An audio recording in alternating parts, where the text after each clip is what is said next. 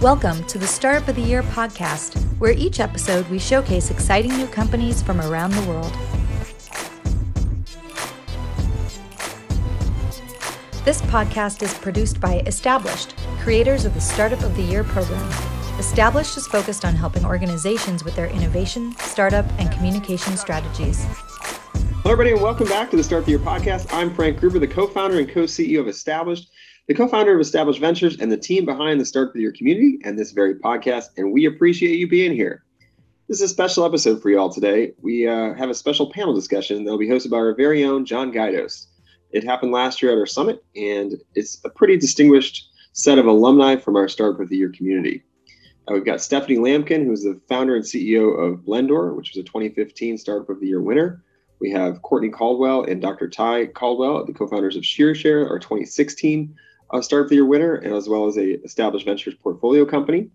We have Polly Rodriguez, the co-founder and CEO of Unbound, a 2017 top five finalist at our Start the Year uh, awards, as well as um, last but not least, Danielle Rushton. She's actually the CEO and co-founder of Wherewithal, which is a 2019 top five finalist. Back then, they were called Fruitful, though. So, looking forward to this discussion. But before we jump in, want to share a little bit more about our mission, just for those that are just tuning in. Our mission at Startup the Year is to help startup founders all along their startup journey.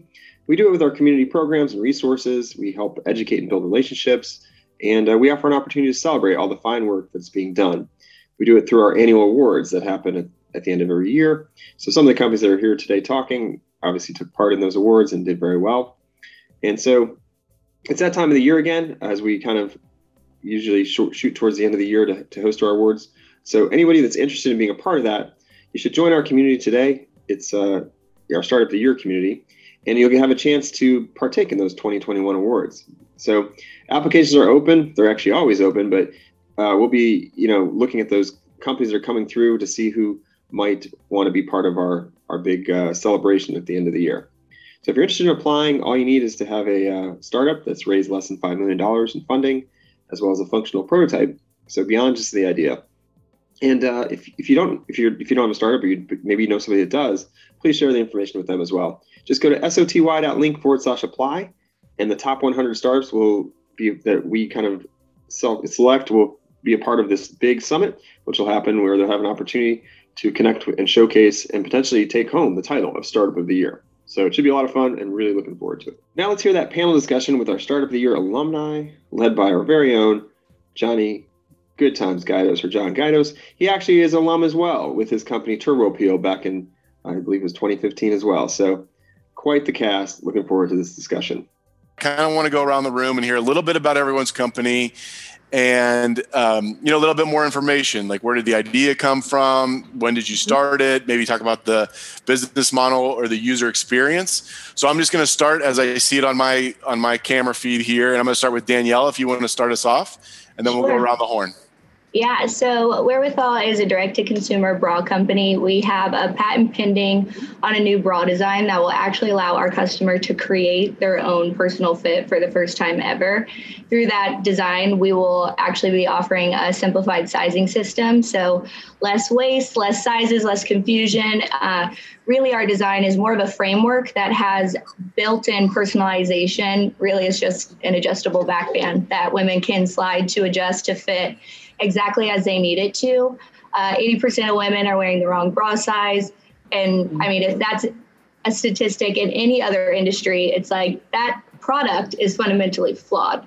So as these new bra companies come up and they're being more inclusive and more body positive, it's wonderful. But truly our our perspective and our point of view is to kind of dismantle everything about the bra industry and, and start from scratch and start over. So uh, the idea really came when I was working at Home Shopping Network. I was on the e commerce team there and then the social media marketing team. And I was in the fashion division. And what I found was the intimates category week over week was driving the success of the fashion division. And we, we would laugh because the bras are kind of a little bit older, these colors, lacy, like how is this still happening? But it's an essential item truly that you know, even in this pandemic, it's a wellness problem. If you need that support, you have to wear a bra. And so, what I also found was that our larger sizes of uh, interesting necklines, if you will, off the shoulder, one shoulder blouses. We could never sell through those larger sizes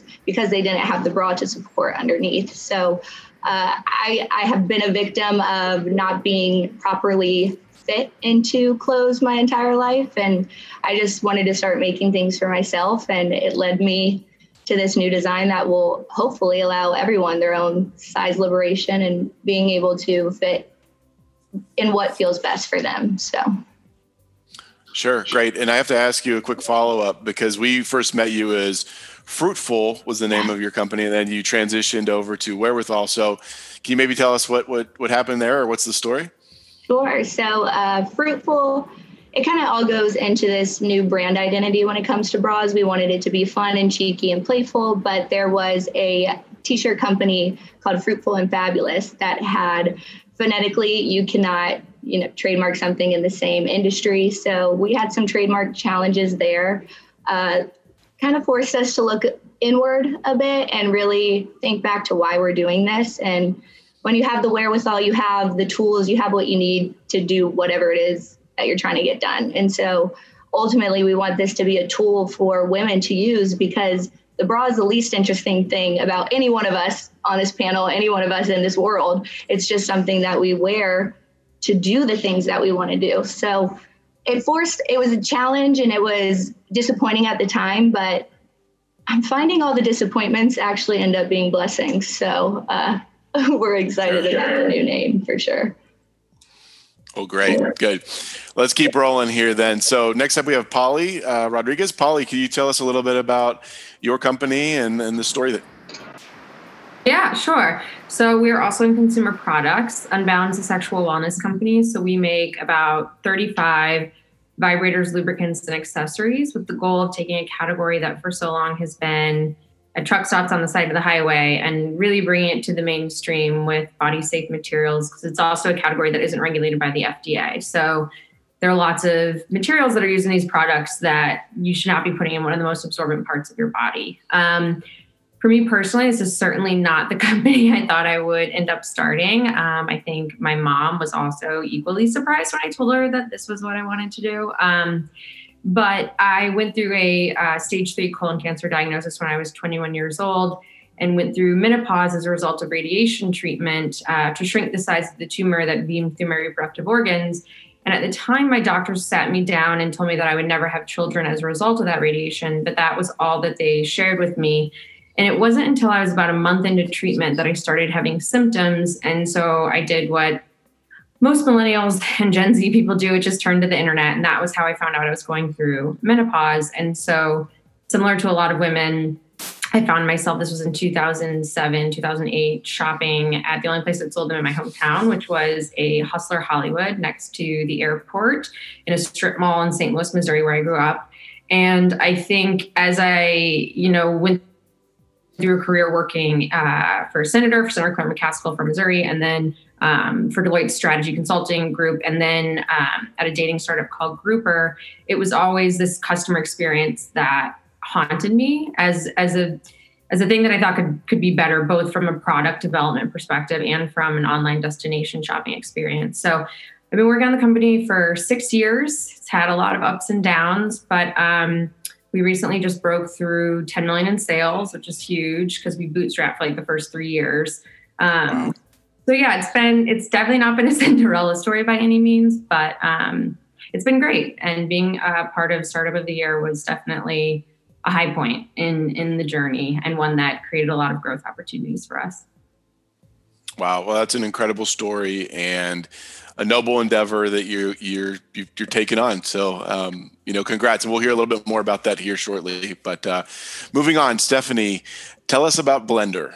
Yeah, uh, so Blendoor is an AI and people analytics uh, enterprise software company. So we sell to companies B two B. Uh, focused on leveraging analytics to mitigate unconscious bias in hiring and promote diverse outcomes. Um, I started the company in 2015 as a result of my own personal experience with bias uh, in the recruiting process. Um, so, a little bit about my background very humble be- beginnings um, from the DC area. But the reason we ended up here was because my mom was actually homeless while pregnant with me. um, and later battled a drug addiction. And so we lived with her sister, who at the time was a computer scientist at the University of Maryland College Park.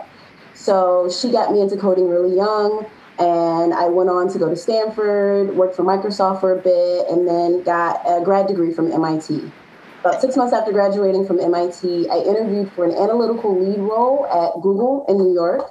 Made it through the final rounds, thought everything was smooth, but the recruiter came back and said, mm, We don't think you're quite technical enough, but we'll hang on to your resume in case some more sales or marketing position opens up. And I know that that is code speak in tech companies for how they put a lot of overly qualified women into um, limited trajectory roles. So I politely declined and then later found out that out of 55,000 employees, Google only had 12 African American women in technical roles. And the narrative is always it's a pipeline problem, it's a pipeline problem. Um, so that really charged me to take my non technical self and I built the first version of Blendoor in my mom's basement. Um, and then started pitching it. Uh, Startup of the Year was one of my first pitches, having uh, moved to the West Coast. Um, and the rest is history. We've worked with over 200 companies, and uh, we've recently released an index that rates and ranks companies across um, diversity, equity, and inclusion metrics. Well, that's great. And that's one of those things where, you know, some people need to find motivation in the morning or get that fire under them to get stuff done. And it sounds like that would be a pretty easy thing to do uh, to, to, to motivate you to, to do good in the world. So that's that's another incredible story. You're making my job easy here. Everything everything's pretty amazing. So, all right, uh, Ty and Courtney, can you all share with us some uh, about ShearShare, please? Great. I mean, other than me sitting beside this beauty queen, uh, I'm actually the one that comes from the industry. So, uh, ShearShare is the first B2B mobile app that allows licensed beauty professionals to rent empty salon and barbershop space on demand.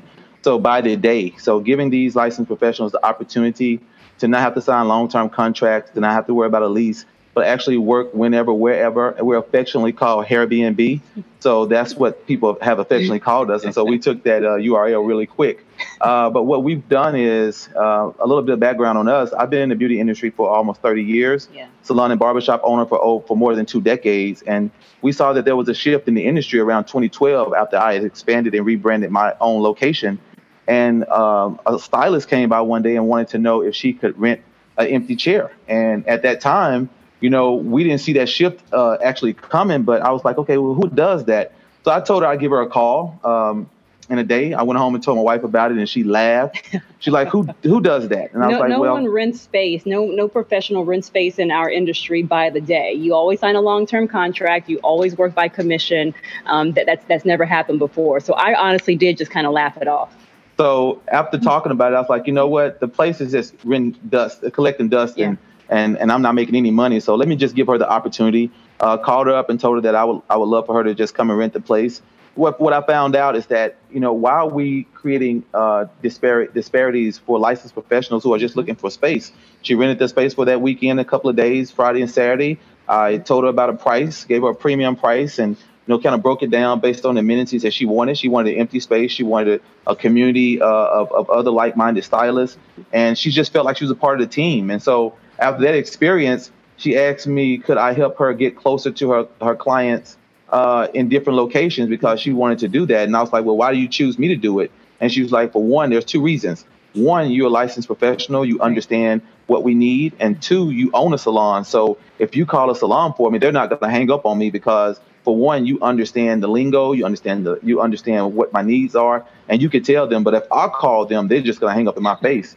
So I ended up doing that for her. She ended up getting her at like three other salons, and she just really liked the experience. I think the apprehension from the salon owners was how was my experience? Was she licensed? Uh, was she professional? All those different things that we now have on the app that we that we had that directional data three years in doing it manually. And I think that what gave us the opportunity was that manual data before we ever built out the ShearShare app. And once we realized that her friends were calling her up because she we're in social media age now where she's posting on social media sites and everybody's asking her, how are you going to these different locations and she she gave them our personal number so we had so many licensed professionals personal number for years helping them yeah. get uh, space to rent and it was just one of those things where it just worked. And Courtney was there helping me while she's working in corporate. Yeah. So I, I, unfortunately am not a licensed beauty or barbering professional. That is not my gift. Um, my husband, though, I, I'm blessed to have been married to who I consider honestly to be the most unemployable person that I know. He's always been an entrepreneur since the day I met him.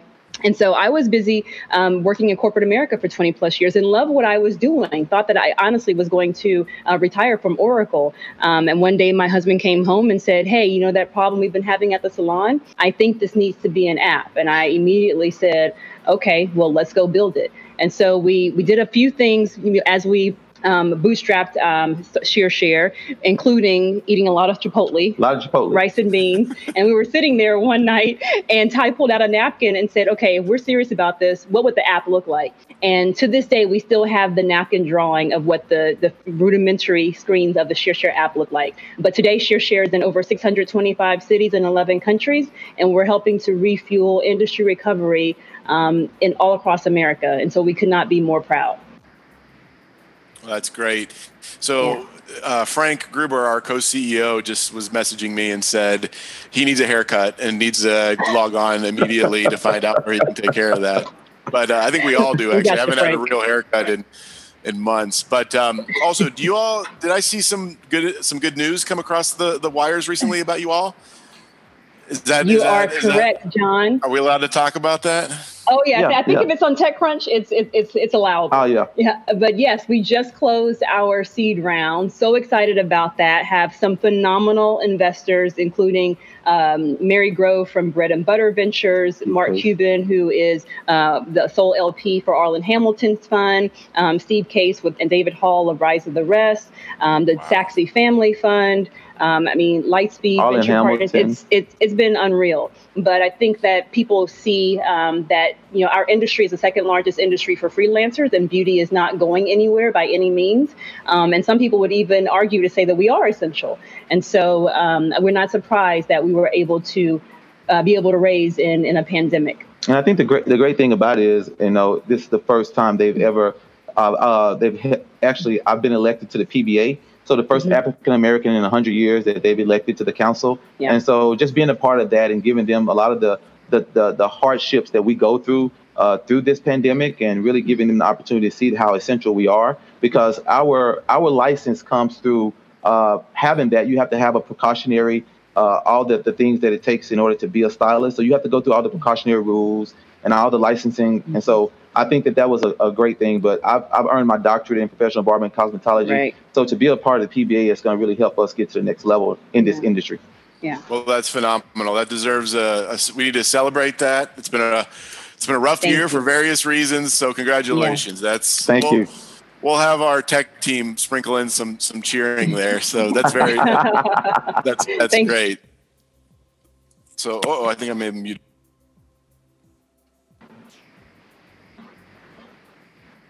Oh, you're muted now. Can hey, John, you're not audible. Now we can. Yeah. Okay. Wonderful. Can you still hear me? Mm-hmm.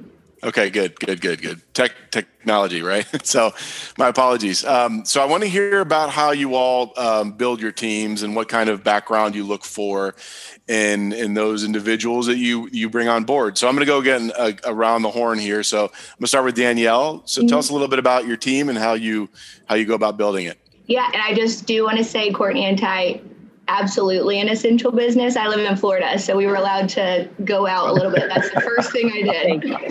and my hairstylist, she, her salon never closed down, and I had literally the thought, I was like, this yeah. is an essential business. Yeah, so. it's for our wellness. Thank you for that, Danielle. yeah, um, but growing our team, so.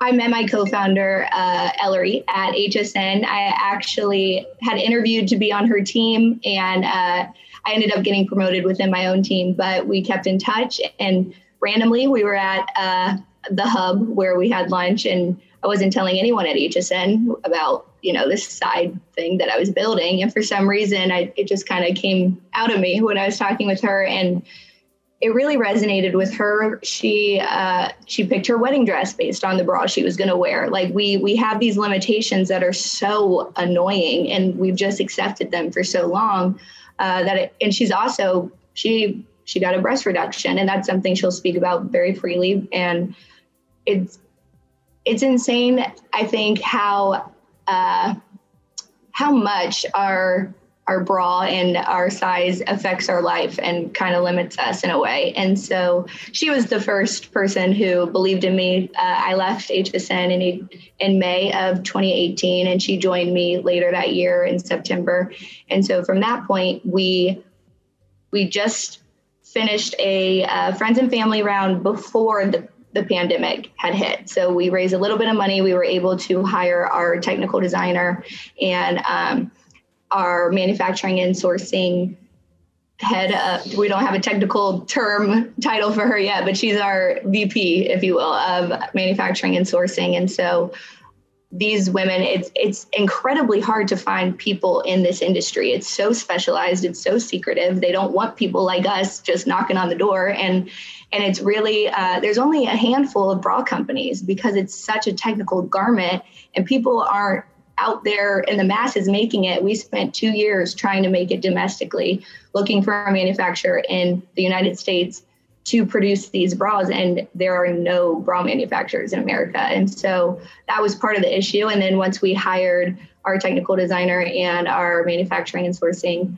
uh, lead, uh, we were able to use their connections within the industry. They both have over 20 years of experience. They're incredible. And they they also just really believe in what we're doing. So next up is marketing and you know social media and all of that. We we have extensions of our team. We're partnering with Shopify for our distribution. We have incredible patent attorneys and corporate attorneys. But uh, as far as next steps, it would definitely be that marketing person. And marketing, I think, is uh, one of those positions that people under not underestimate, but uh, underrate how hard it is and how many social media platforms you have to be in charge of and how you have to format something different for Instagram than you do for Twitter and the, the character count. And so it's a crazy, it's a crazy position. And that's definitely how we'll be marketing to our potential customers. So that's next on the list, but uh, we, we're actively raising right now to be able to hire that person on. So.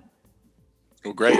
Well, we'll get back. We'll get back to those asks in a little bit, but uh, right now I'm going to keep rolling. So, uh, Polly, how about your team, and uh, what do you look for when you're building your team? Yeah, so it's interesting. Like we, I did it by myself for a while, um, and then I'm my co-founder. The first hire I actually made was social media. That's largely because I didn't have any money and I could pay her. Like she was, she, I, I was like, I can only pay for 15 hours a week. She was right out of school. She was really witty and funny. And I found that social media, you had to post consistently and you had to be a little out there to garner attention because of our category. We're not allowed to advertise on Facebook, Instagram, Pinterest, Snapchat, Twitter, uh, TV, the subway, all banned, despite the fact. Oh, wow. Products for men and erectile dysfunction are like totally fine. Um, but that's another conversation for another day. In terms of you know, I, I, think one of the things that's really important to do early on is to find what your company core values are because it makes the hiring process infinitely more efficient. So for us, we knew it was resiliency, empathy, and scrappiness. So people that are willing to be resourceful because we've never had like a ton of money.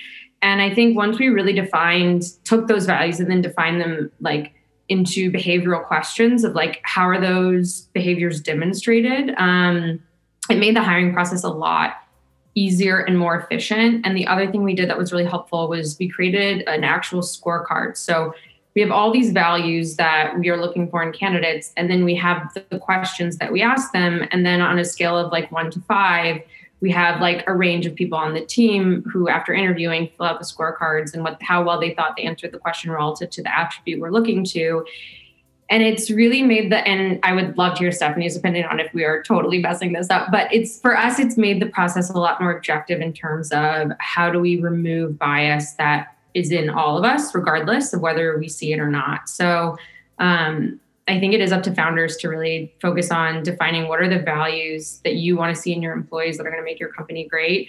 And i would urge you to try to get as specific as possible because it's really easy to be like hustle or culture. And it's like, okay, but what does that actually mean? Um, so yeah, sure. that's how we built the team.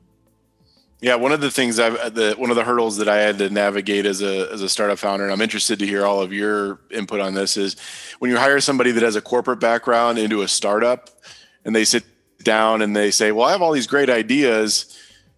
And then where's the team to do it right? And you have to look at them in the eye and say okay now you need to do it right? So you don't have some of that cushion from a corporate background. And i come from a big corporation too so i guess i could i can talk speak to this as well and not feel bad about it but something we had to navigate. But anyways um, stephanie i know that polly kind of had a question for you and interested to learn because you're in that space um, your thoughts on building your team. Yeah, structured interviewing is awesome. So you are definitely on the right track. Um, the more structure and transparency uh, the more likely you are to have a meritocratic process. So kudos to you on that. And kudos to you, ladies, for disrupting the patriarchy. Like, your products are amazing. Every night when I take off my bra, I feel like this is the patriarchy. Things shouldn't be, it shouldn't be this uncomfortable. oh, yeah. We, my, we my technical designer and I, we always talk about this must have been made by a man, and it was. So. um, so yeah, the way my hiring process looks is actually quite inbound. I do speaking engagements in places um, in universities where I want to attract a certain amount of talent, and it's basically me throwing the bait out there to say, "Hey, this is my story. This is what I'm doing. If it resonates with you." Contact me. So, my first hire was a white cisgender male from Stanford and he met me through this tech inclusion conference and then he followed me on twitter and linkedin um, and then at some point we connected because i applied through the stanford startx accelerator and he happened to be one of the judges um, and later joined our team full time and so i've kind of followed that model uh, pretty consistently um, just kind of putting myself out there. I speak at a lot of uh, universities and events, and um, just you know hope to attract people who are really passionate about what we're doing. And oftentimes that comes in the form of people who have experienced bias in, in some way it resonates with them and it's not just a race thing or a gender thing i don't john i don't remember i don't know if you remember in 2015 we had like a pre-pitch meeting for all of the folks and I was the only woman and person of color among that cohort. And I just asked you guys, frankly, I was like, look, what can I pitch to appeal to this audience, given it's going to be predominantly white and Asian male? And you guys told me, make it relatable, make it resonate, because everyone has experienced bias, whether because of their age, their socioeconomic background, um, et cetera. And so I think that's really what I've prioritized in my personal and professional branding and communication is that this is um, bigger than just race and gender. We all experience it and we'll all be better off if we fix it. So if you're, you know, if you're passionate about that, come to Blendoor. You know, what's funny, and I'm going to share something for a second. I know I'm not going to make this about me, but I want to share this with you because you oftentimes don't get the other side of the story, right? You just go on with your life. But yeah. I remember that conversation, and I remember my co-founder and I looked at each other when we met you because I remember you were like walking around backstage, like looking at your cards and like going over your speech in your head.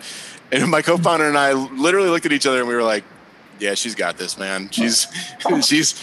She's good. She's gonna. She's intense. She's she's sharp. She's gonna win this thing, and you did. So I mean, I guess I'm, I'm saying that as a compliment to you that um, you know you may have internalized our feedback or the situation differently, but we thought the we thought the world of you, and we we knew that you were sharp and you knew your stuff, and you were heavy competition, and you won. So you know, I'm saying that as a compliment, and I, I hope you you know take so that. I internalize everything in a positive way. I've actually never been in a competitive environment like that, where it felt like we were actually collaborating before we were competing and mm. everyone involved was super supportive and helpful. That's great. Maybe That's great. awesome. So uh, we're going to keep rolling. So Ty and Courtney, um, what do you all look for when you're building your team? Yeah, first I want to say, John, you're correct. Stephanie is amazing with a capital AH. So um, we, we, share in that. Um, okay, so building our team, we were bootstrapping for the first few years, yeah. really because we didn't even know that the Silicon Valley world existed. We were like, what? There's a place that will give you money, and there are people called angels and venture capitalists who will give you checks to go build your dream. So we just did what we knew how to do, and that was save money, eat a lot of rice and beans, and then built this thing, you know, as we went. Um, because we we knew that we had to help keep our small businesses open. We knew that we were tired of seeing um, our neighborhood barbershops and mom and pop salons shut down. And we were like, okay, if we're helping to place individual stylists where and when they need to work without them having to be locked down to a long term contract and everybody's winning, then this has to be created. It just has mm-hmm. to be. And so um, Ty and I met at his salon like 20 years ago. Like, how funny is that that we are still in this industry? Um, and we've learned over the years of being married co founders that um, in order for him to be his best, in order for me to be my best, we have to staff our weaknesses, right? So he is clearly the visionary. He's clearly the subject matter expert when it comes to all things ShearShare. You know, while the team is busy executing on day to day essentials, he's thinking, you know, the next five years, the next 10 years, you know, the challenges that he faced from year one to year 30 and how we can lower that hurdle for everyone else coming behind us.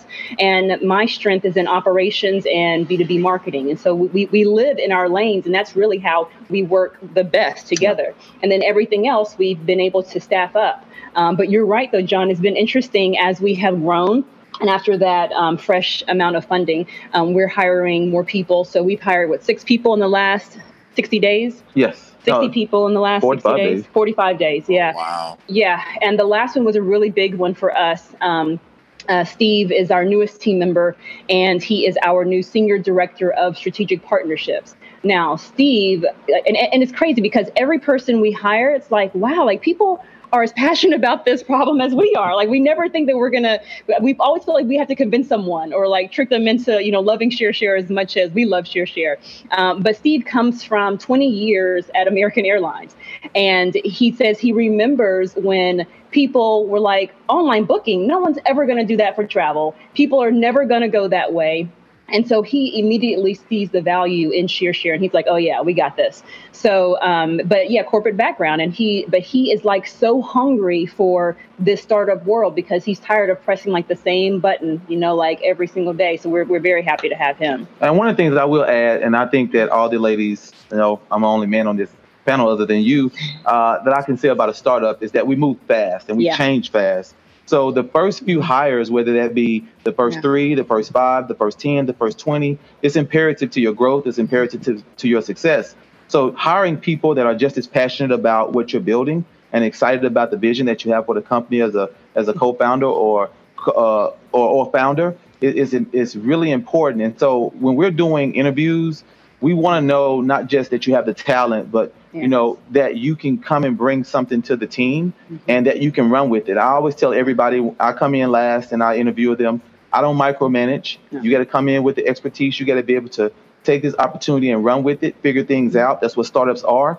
And then we know we can all kind of collaborate with our with our goals in our minds, mm-hmm. uh, whether we want to build in workshops and OKRs, and then figure out how we're going to build the company. But it's really imperative for those first hires to really, really, really, really be really for the company and in it to win it. Yeah, that's true. And I think something smart that we did unintentionally mm-hmm. was that we started hiring for service and support first. We weren't focused on, you know, all things marketing or sales. Um, that's because we knew that because we serve the service industry, we wanted to be able to provide a brown glove service at every interaction, mm-hmm. at every engagement, and it had to be top tier. We also knew that if your service is five star that people will be a little bit more forgiving when the technology or the app per se um, is not you know always operating as it should. And so we've taken that and, and, even to this day you'll see reviews online about ShearShare and people always talk about the service and the level of support that we provide. And, and we really feel that it's part of our ShearShare dna to give that type of service back to people who service us on a daily basis. Well and, and you know uh, maya angelou said people will always forget what you did but they'll never forget how you made them feel. Yeah. So the goal is to always make them feel special, yeah. good, bad, and different, and just always put them first. And so that's what we've always done from the beginning. Great. Good, good words to live by. So, I have a question that came in from the audience here. So, I'm going to hopefully I say this right, but uh, so let's talk about grit. How has it been during the pandemic? What are you doing to keep pushing forward? And let's change it up. Let's start with Polly on this one, if you don't mind. Ah, um, no, of course I don't. Well, it's weird. It's it's. I mean, grit overall is really hard. I, I think a lot of people. I think pretty much everyone here bootstrapped for at least a little while, and um, That is, I think, I mean, I can talk about the pandemic, but I actually, I actually think bootstrapping is the thing that requires the most grit because you have to like so deeply believe in what you're doing um, to still want to wake up every day and get paid nothing to build it. Um, and so I think that requires the most grit. In terms of the pandemic, I think the thing that's been the most challenging is like I'm a extrovert who like thrives off of connecting with people and being in the office and having serendipitous ideas and meetings and we had to give up our office in Union Square and all go completely remote. And actually, just decided last week that we're going to be remote throughout all 2021. And it's just hard. Like, it's very hard to lead a team through Zoom. It's hard to motivate. It's hard to get excited. It's hard to connect with people. It's really hard to onboard new team members. Um, and that's been tough. The other thing that is hard is that I'm I'm really realizing now is how much structure and thought has to go into communication and project management. So we were project management light in terms of like the tools we used before the pandemic and now that we're in the pandemic i feel like i like I, half of my job is just figuring out how to efficiently communicate with other people on the team in a way where i am walking the very fine line of enough information that you need to know and not so much information where you're not going to read it and engage with it in a way that's meaningful. So yeah i think managing teams remotely has has required a lot of grit and it's hard to get up every monday and be like all right i'm going to sit in front of the screen again for 12 hours today. Um, so i wish i had better answers for how to make that better but no it's it's a, it, those are that's good good strategy. So danielle how about you? How have you dealt with uh, or or if you could talk about grit as both a founder of a startup and then also uh, through this pandemic? Yeah i think I think it goes back to just why I even started this in the beginning was to solve my own problem. And then once I found out that this was a problem for so many other people, they essentially became the driving force. I think every time I talk to any woman, they this outpouring uh, hatred for their bra that they've internalized their entire life because they've never had somebody to talk to kind of is overwhelming and and so gratifying for what we're doing. So that's always been what kept us going when we heard the no's from everyone. Why hasn't somebody else done this design before? And i'm like i don't know. I wish they would have because i wouldn't be doing this right now. So it's like all of those no's and all of the the naysayers i'll say. Um, there is a quote that i think kind of pushed me through that it's like the walls are there to keep out the people who don't want it bad enough. And so that's something that's always kind of stuck with me because once you get over that hump, you know, just like our brand name, when fruitful, when we had those challenges, we were like, great, what are we going to do? And if we would have stopped at that point, you know, wherewithal is so much better and encompasses so much more of what we're trying to do with this brand. So I think if you have that passion and you're doing this for a purpose because it's you're not just trying to start a company to start a company. You're you're going to keep going to the moon. And so with the pandemic especially it's been tough because half of our team is in tampa and half half the the other two people on our team uh, are, are in new york. And so these virtual fittings that we're doing with professional fit models and we're doing a two step approach to uh, for our fit process since this is such a new size this is such a new sizing system we're using professional fit models and then also doing product testers. And what we wanted to do was host fit and sit parties and have, you know, real women just come and try on the bras and validate if it fits, if it works after we have those technical uh, fittings, but that's been virtual. That's been very difficult. I'm more of the high level person, and Ellery is like my right brain who is all detail oriented. And so I get these lab dips, these color swatches, and they look the same. I'm going cross eyed. And that yesterday, I was like, man, this is the time where I wish we had an office where I could just walk in and ask for your help. And it, has been hard to be remote. Um, even though Ellery and I are in the same city, we're still working from our own homes. So even little nuances like that. But I agree with what you said, Polly. Just are you saying too much? How are we managing this? I'm a tangible person, so I write everything down and then I have to like take a picture, upload it, and put it in uh, one of our thousand Google Docs. So it's been tough not having that in person physio- physiologic physiological i can't say that word apparently uh, that physical connection i guess to anybody on our team right now. It's been it's been hard, but what you all said about that the people that you hire who are just as passionate as you are. I'm very thankful for that and for the people on my team at this point having that same passion because that's what gets us through it. Sure. So Stephanie, how about Stephanie? How about you? Um, what maybe you could talk about grit a little bit, and not only as a co-founder or a founder, uh, but also in the pandemic as well. Yeah, so I have come from a very long uh, distance in order to be where I am. Um, the majority of my childhood, I grew up below the poverty line. And you kind of, poverty is kind of quarantine. There's a lot of things you cannot do when you do not have money. And you therefore become extremely resourceful at getting what you need in as efficient of a way as possible. So COVID and the pandemic hasn't been as a shock to my system um, as it has been to others because I've been here before, of just not being able to do what I would like to do and what I would need to do. Um, and so the way that I've internalized it really is just an opportunity for me to find more efficient ways to get things done. Um, uh, because we're B2B enterprise SaaS, um, I've already experienced having remote teams. Of course, we've had to double down on that. But um, early part of COVID, you know, a lot of hiring slowed down, and we had to pivot to a product that companies um, could actually get value from, even though they weren't actively recruiting. And the death of George Floyd really accelerated interest in solutions that can enable people to understand their commitment to diversity and a strategy for promoting it. And so that's why we doubled down on the blend score product. And I don't know that that would have happened um, if these circumstances were in, were in play. So I guess the way that grit shows up for me is understanding that you won't always have everything you need, but you have to kind of find the the, the silver lining um, in, in order to get what you want. Sure.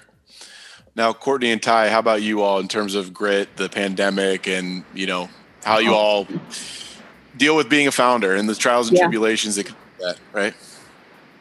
Well, I, I, guess when you think about it, and Courtney's going to come in, uh, I, I, second what what um, Stephanie has said. said. You know, the, the the pandemic it didn't shock me. Uh, I think mm-hmm. the, it, it, surprised me that they didn't think that we were essential. Uh, yeah. But I think that when you think about grit, you know, I've always had to live with grit. I'm the seventh of eight kids you know, grew uh, below the poverty line as well, and grew in a big family. So five generations in one home, and so one bathroom, one bathroom, three bedrooms. So you got to right. figure that out, and that's like 13 people yeah. at that time. So you know, you you figure things out, and it, and it doesn't affect you. I think that uh, having personal uh, relationships is is great, um, and we've had to double down again, uh, as like Stephanie in you know, um, having a lot of meetings online, hiring, um, and, and just really developing that connection. And I think having that connection comes with people wanting to work with you. And so that grit is something, I, I don't even say the word grit, I have to put two T's on it in IER. I want it to be grittier because I think we can work through the grit.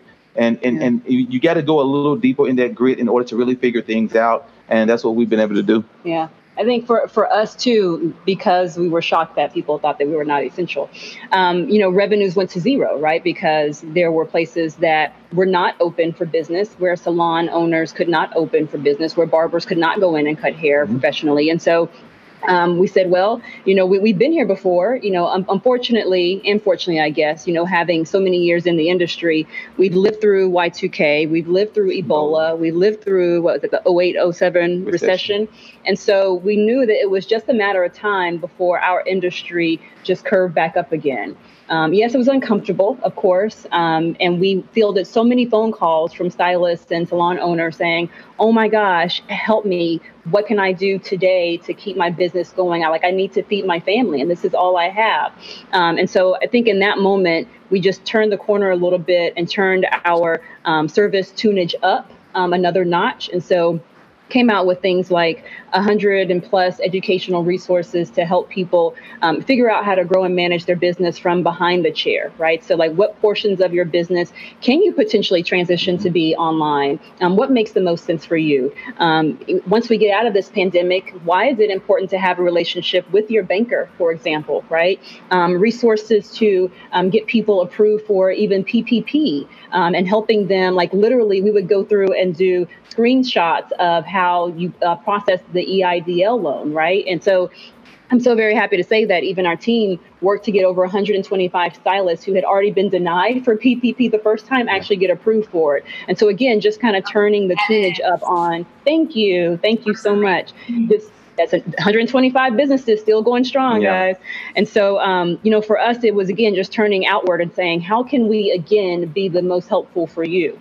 And I know that the, the pandemic created a behavioral change. So yeah. we knew that a lot of stylists couldn't work at the salon, so they started working at home. So, Which but we knew that that's what that's not. They had to make it work. Whether it's working outside in California, yeah. where they be working in their home, whether they're working in a garage. But we knew that they were trying to survive to feed their families. Mm-hmm. So at the end of the day, we knew that once the business, once business were open back up, people wanted yeah. to go back where they were classically trained. Yeah. They, we knew that the customers were going to want to go retreat back to the salons and barbershops yeah. because that's a treat for themselves to get up every day, go to the salon, mm-hmm. get their hair washed in a shampoo bowl instead of the sink or the bathtub. So we know that all those uh, amenities and those yeah. accoutrements that, that were needed were going to be right back in session. So we weren't uh, totally surprised by the, the pandemic, but we were knowing that there was going to be a behavioral change and how were they going to adjust once everything opened back up. Yeah. Sure. And you know, something that, that, I've recognized during this conversation with you all, and I'm genuinely uh, enjoying this, is um, you all are dealing with an education issue in one form or another, right? Yeah. Whether it be bra sizes, like unfortunately, and I'm not trying to make excuses up, but I don't know a whole lot about that, right? And then yeah. probably the issues that you're deal, you know, you're combating. all about it. Don't lie. I, unfortunately, I I'm a little bit I'm a little bit more in a bubble than I think, I guess. Um, but all of you are dealing with different education topics yeah. and hurdles that you have to deal with, and it's mm-hmm. it's really interesting to me. So um, I'm getting a lot of questions here, and we only have a little bit of time left, so I, I really want to do everybody justice. But uh, some people want to know, like, what's where do you want to take your company? What's the end game? What's your grandest vision of, of what your company could be? So I'm gonna start at the top again and work my way down. So Danielle, what, what's the grandest vision and the end game for, for your for your company with wherewithal? I'm big picture gal, so I'm like crazy up here. But uh, really, I truly think that this could be a paradigm shift in this industry and allowing this personalization. There's so many sizes. It's so wasteful. We women fluctuate every single day. We we gain weight, we lose weight. We're women who are breastfeeding or uh, mothers to be. You know, our bra will actually adjust as she grows and ha- as she evolves. And so, I think as far as the scale of our company in the industry, I really, I really see this being more of a paradigm shift and something that kind of takes shape and just just takes over, if you will. But with the with the bra itself is a little more um, personal or inward facing. So that adjustability will allow customers to to look inward and and cultivate what feels best to them. So I hope that when worn daily, it becomes a tool of this self connection where where it transcends just your bra and you know you change the size if you've eaten a little too much at lunch. We call it unbuttoning your belt for your bra. You can just scoot it out. But I hope that that really manifests into when you don't like your surroundings, when you're not comfortable in something, when you want more, when you want better, you make that change for you. So I really you know, this is me being up here, but I really hope that it becomes a tool for self connection and something that like brings you back to your truest self, really. Oh, that's great. Polly, Polly, how about you? What's your grandest vision? What's your what's your end game of, um, for your company? Yeah, I think um, I think after working in government and on Wall Street, I kept trying to find the most effective route to enact change that I think had social consequence. So the ultimate goal, you know, we have for men, Viagra, Hims, Roman, Playboy, Trojan, Hustler, Hollywood, Manscaping, all of these very mainstream brands that cater to men that are considered not taboo. I want Unbound to be the first household brand name that does that for the other 50% of the population that doesn't identify as, as men. Um, and then I want to use that as a platform to actually enact social change. So Right now, there are only 13 states in the US that require sex ed to be scientifically and factually accurate.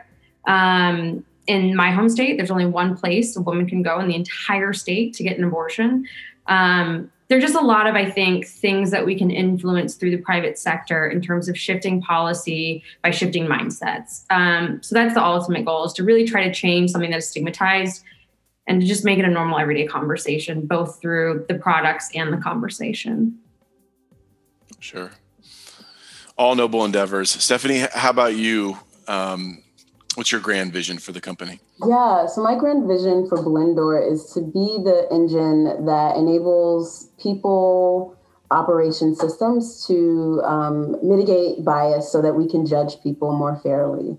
So, starting off in hiring, um, you know, we anonymize profiles, but the real important piece of it is building better AI, which will be driving a lot of decision making about who gets into what schools and who gets to work at what company, um, who gets what type of healthcare.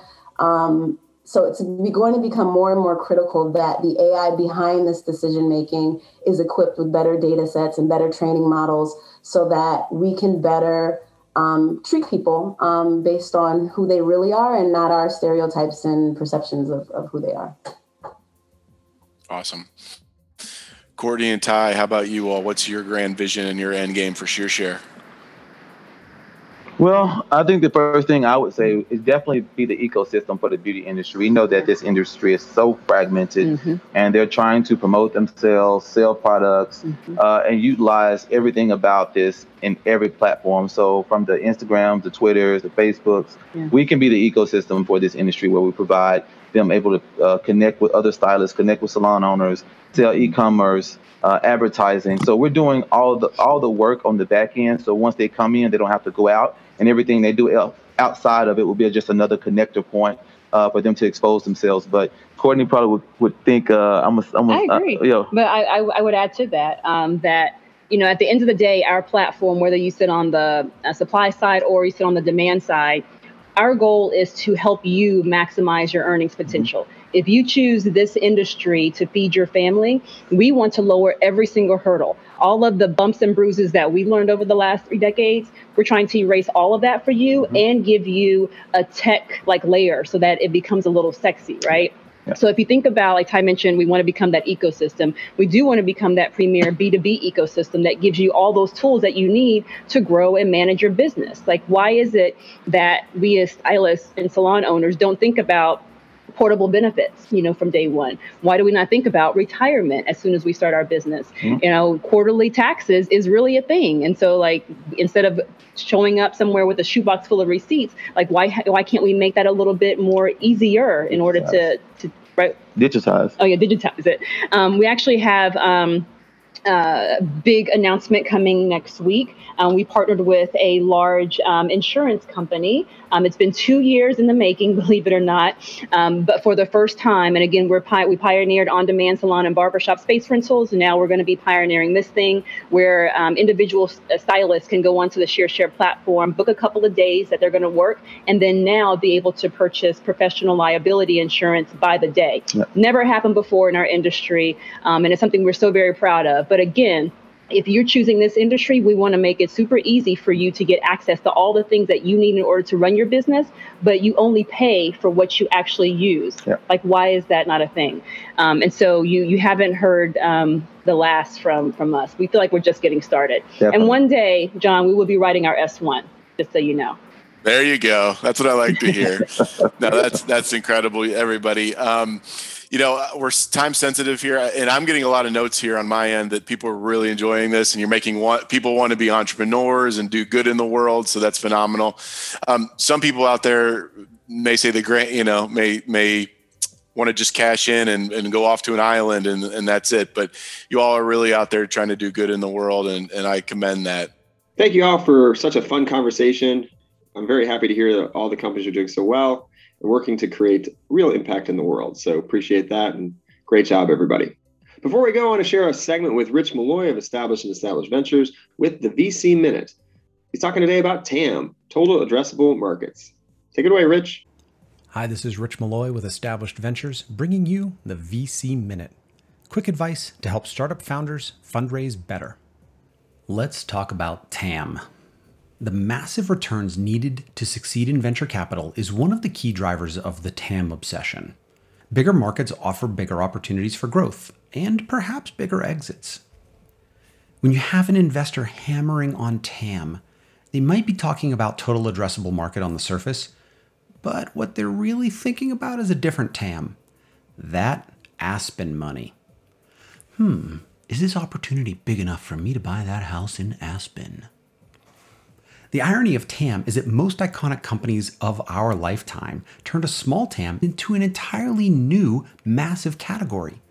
Microsoft in the 80s, AOL and eBay in the 90s, Amazon in the aughts, more recently, New Relic, Twitch, Slack. I could go on and on and on.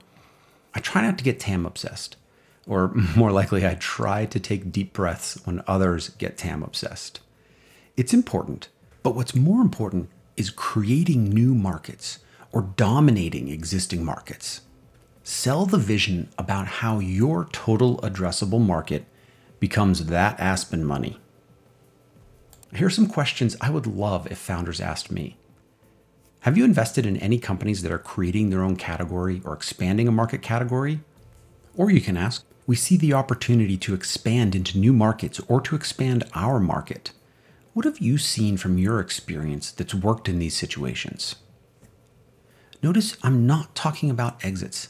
I'm talking about the revolutionary work of creating an entire new segment of business or just expanding your market size. If you can get an investor to think that your TAM equals their TAM, then you're in business. That's all for the VC Minute. Back to you, Frank. Thanks, Rich. I'm sure our listeners really will find that helpful information along the way here. It's important to understand that TAM. All right. So we hope you enjoyed this episode. And if you did, please share the conversation. Um, we love we love sharing. We want to continue to grow our community and help as many people as we can. So please share if you will. Sharing is caring. And speaking of sharing, I wanted to share one last thing before we depart here. I wanted to again spread the word about Tax Taker. It's one of our companies in our community. Tax Taker helps uh, tech founders across the country get billions of dollars back from Uncle Sam every year for working on their startups, which is pretty incredible. So there's these uh, research and development tax credits that are available for any tech startup that is developing products or technologies, and you don't have to be profitable yet to qualify for them. So our friends over at TaxTaker are making it easy for founders to get these savings that they're due by just you know doing what you're doing. All you have to do is fill out and sign up for this simple form, and TaxTaker will do the rest. They'll get back to you and let you know what you can do. So go to taxtaker.com forward slash SOTY. Again, it's taxtaker.com forward slash SOTY and uh, see what you can do. All right. So if you have a startup idea and you want to get it going, today is the best day to start up, not tomorrow, not the next day. In doing so, I encourage you to join our community for access to support, expert advice, and resources that you need to elevate your startup. Just get going. Go to soty.link forward slash apply. We look forward to having you. Until next time, I'm Frank Gruber signing off. Thanks again for listening. Wishing you the best of luck and future success in your ventures. Thanks for listening to the Startup of the Year podcast. Be sure to subscribe, and we'll be back with another episode soon.